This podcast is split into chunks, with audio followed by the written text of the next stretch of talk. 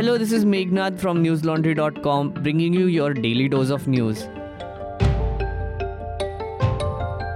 Today is Friday, April 26th, and the big story of the day is the mild yet important tussle between the Supreme Court of India and Reserve Bank of India. A Supreme Court bench has directed the Reserve Bank of India to review its policy on information disclosure relating to banks under the Right to Information Act. According to them, the RBI is duty bound under the law. Here's some context about this story. In January this year, the top court had issued contempt notice to the RBI for not disclosing annual inspection report of banks under the RTI. The apex court and the CIC, Central Information Commission, had both held that the RBI cannot deny information to an information seeker unless the material is exempt from disclosure under the law. In its defense, the RBI had said that it cannot disclose information as the annual inspection report of the bank contained, quote, fiduciary information, unquote, as defined under the transparency law. So today, the Supreme Court came down hard on the RBI. A bench headed by Justice L. Nageshwar Rao directed the federal bank to review its policy to disclose information relating to banks under the RTI. The bench made it clear that it was giving the central bank a last opportunity to comply with provisions of the transparency law. It said any further violation shall be viewed seriously. In other news, our friend and fugitive businessman Nirav Modi has been denied bail by a UK court for the third time. In a brief hearing that was presided by Chief Magistrate Emma Arbuthnot, he has been further remanded till May 24th. A full hearing has been scheduled for May 30th. Nirav Modi is fighting extradition from the UK to India in the matter of a $1 billion Punjab National Bank fraud and money laundering case. I hope you remember that. He is being held at Wandsworth Prison in London since his arrest in March. Modi is understood to be in the UK on an investor visa from 2015. Here's a fun fact this visa to Nirav Modi was granted at a time when the so called Golden Visa route was active. It was relatively easier for super rich individuals to acquire residency rights in the UK based on a minimum of 2 million pound investment. Earlier, our 48 year old fraudulent friend was refused bail on March 29th on grounds that there was substantial risk he could fail to surrender.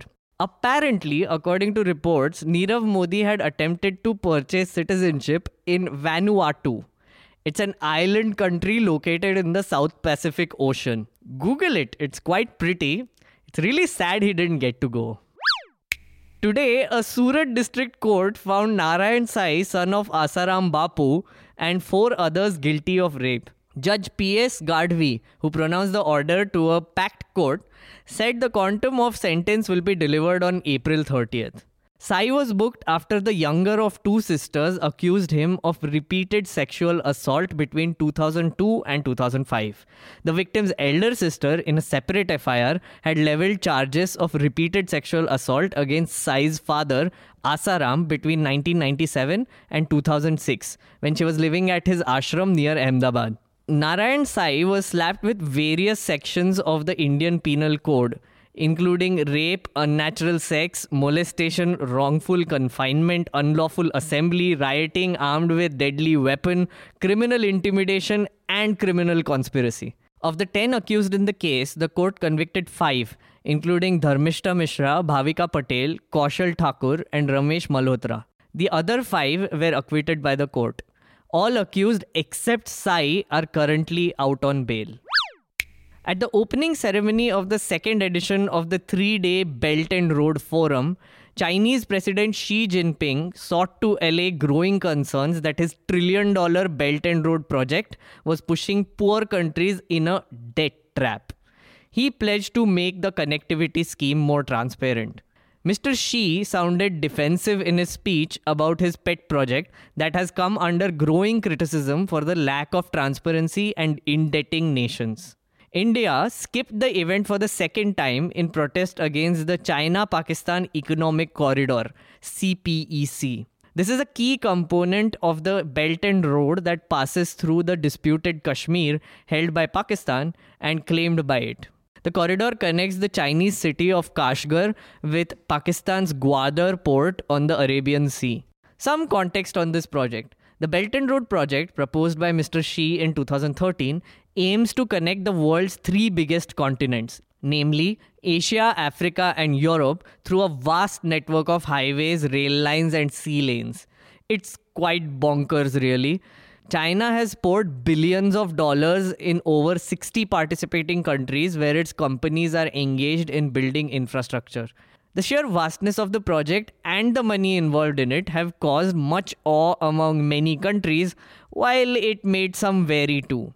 This initiative is being seen as China's tool to increase its geopolitical influence. India has steadfastly kept away from this project because, well, to put it in simple words, China wants to be a superpower, India wants to be a superpower, and only one of them can be a superpower. Yeah, end of story. The Supreme Court has refused to interfere with the Election Commission's order to ban the release of a biopic on Prime Minister Narendra Modi, stating that it is the business of the Election Commission. Even as the producers of the film have told the court that the ban is in contradiction to the clearance given by the Central Board of Film Certification, CBFC, a bench headed by CJI Ranjan Gogoi said that it was not inclined to entertain the application filed by producers of biopic challenging the EC's order. The bench said, quote, the issue is whether the movie can be exhibited at this time. The Election Commission has taken a decision we are not inclined to entertain this. Earlier on April 24th, the EC had described the film on PM Modi as a hagiography that may disturb the level playing field if it was to be released during elections. According to the Indian Express, there are 17 lines in the film that the EC cited in its report to the Supreme Court to endorse its stand on deferring the release of the film until after the 2019 general elections. After watching the film, the EC had also told the Supreme Court that the film is not only a biopic but also contained dialogues, symbols, and presentation that, quote, eulogizes a public representative, unquote. The report also said that it produces a political environment where an individual acquired cult status. The construct of this 135 minute movie is unabashedly unidimensional, which puts an individual on a higher pedestal through the use of specific symbols, slogans, and scenes. It ends up eulogizing an individual, giving him a saintly status. Yeah, that's what the report said. Oof, both hard, both hard. Here's some stuff you should definitely check out on newslaundry.com today. Check out the NL Sena funded report by Pratik Goyal on the latest phenomenon in Maharashtra, Raj Thackeray. He's been giving some power packed PowerPoint presentations designed as political rallies without fielding a single candidate.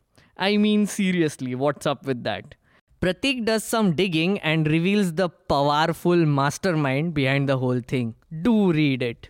You should also check out Gaurav Sarkar's kick-ass narrative on the three hearings in the Supreme Court involving three sealed cover envelopes and lots of drama. Oh my god, so much drama. So Gaurav attended court for the past week and came out a bit delirious, seeing what is going down there. From the heat and from the insanity. Do read his report on newslaundry.com. Oh, and please subscribe to News Laundry so that we can pay for Gaurav's therapy. He seems a bit traumatized right now. Remember, we don't take any ad money, so we need your money to send him to therapy. So please, pay to keep news free and our reporters healthy. That's all I have for you today. Have a good day or a good night, depending on where you're listening from. See you tomorrow. All the News Laundry podcasts are available on Stitcher, iTunes, and any other podcast platform. Please subscribe to News Laundry. Help us keep news independent. To catch all our podcasts on news, pop culture, current affairs, and sport, visit newslaundry.com. Follow us on Facebook, Twitter, and Instagram, and subscribe to our YouTube channel.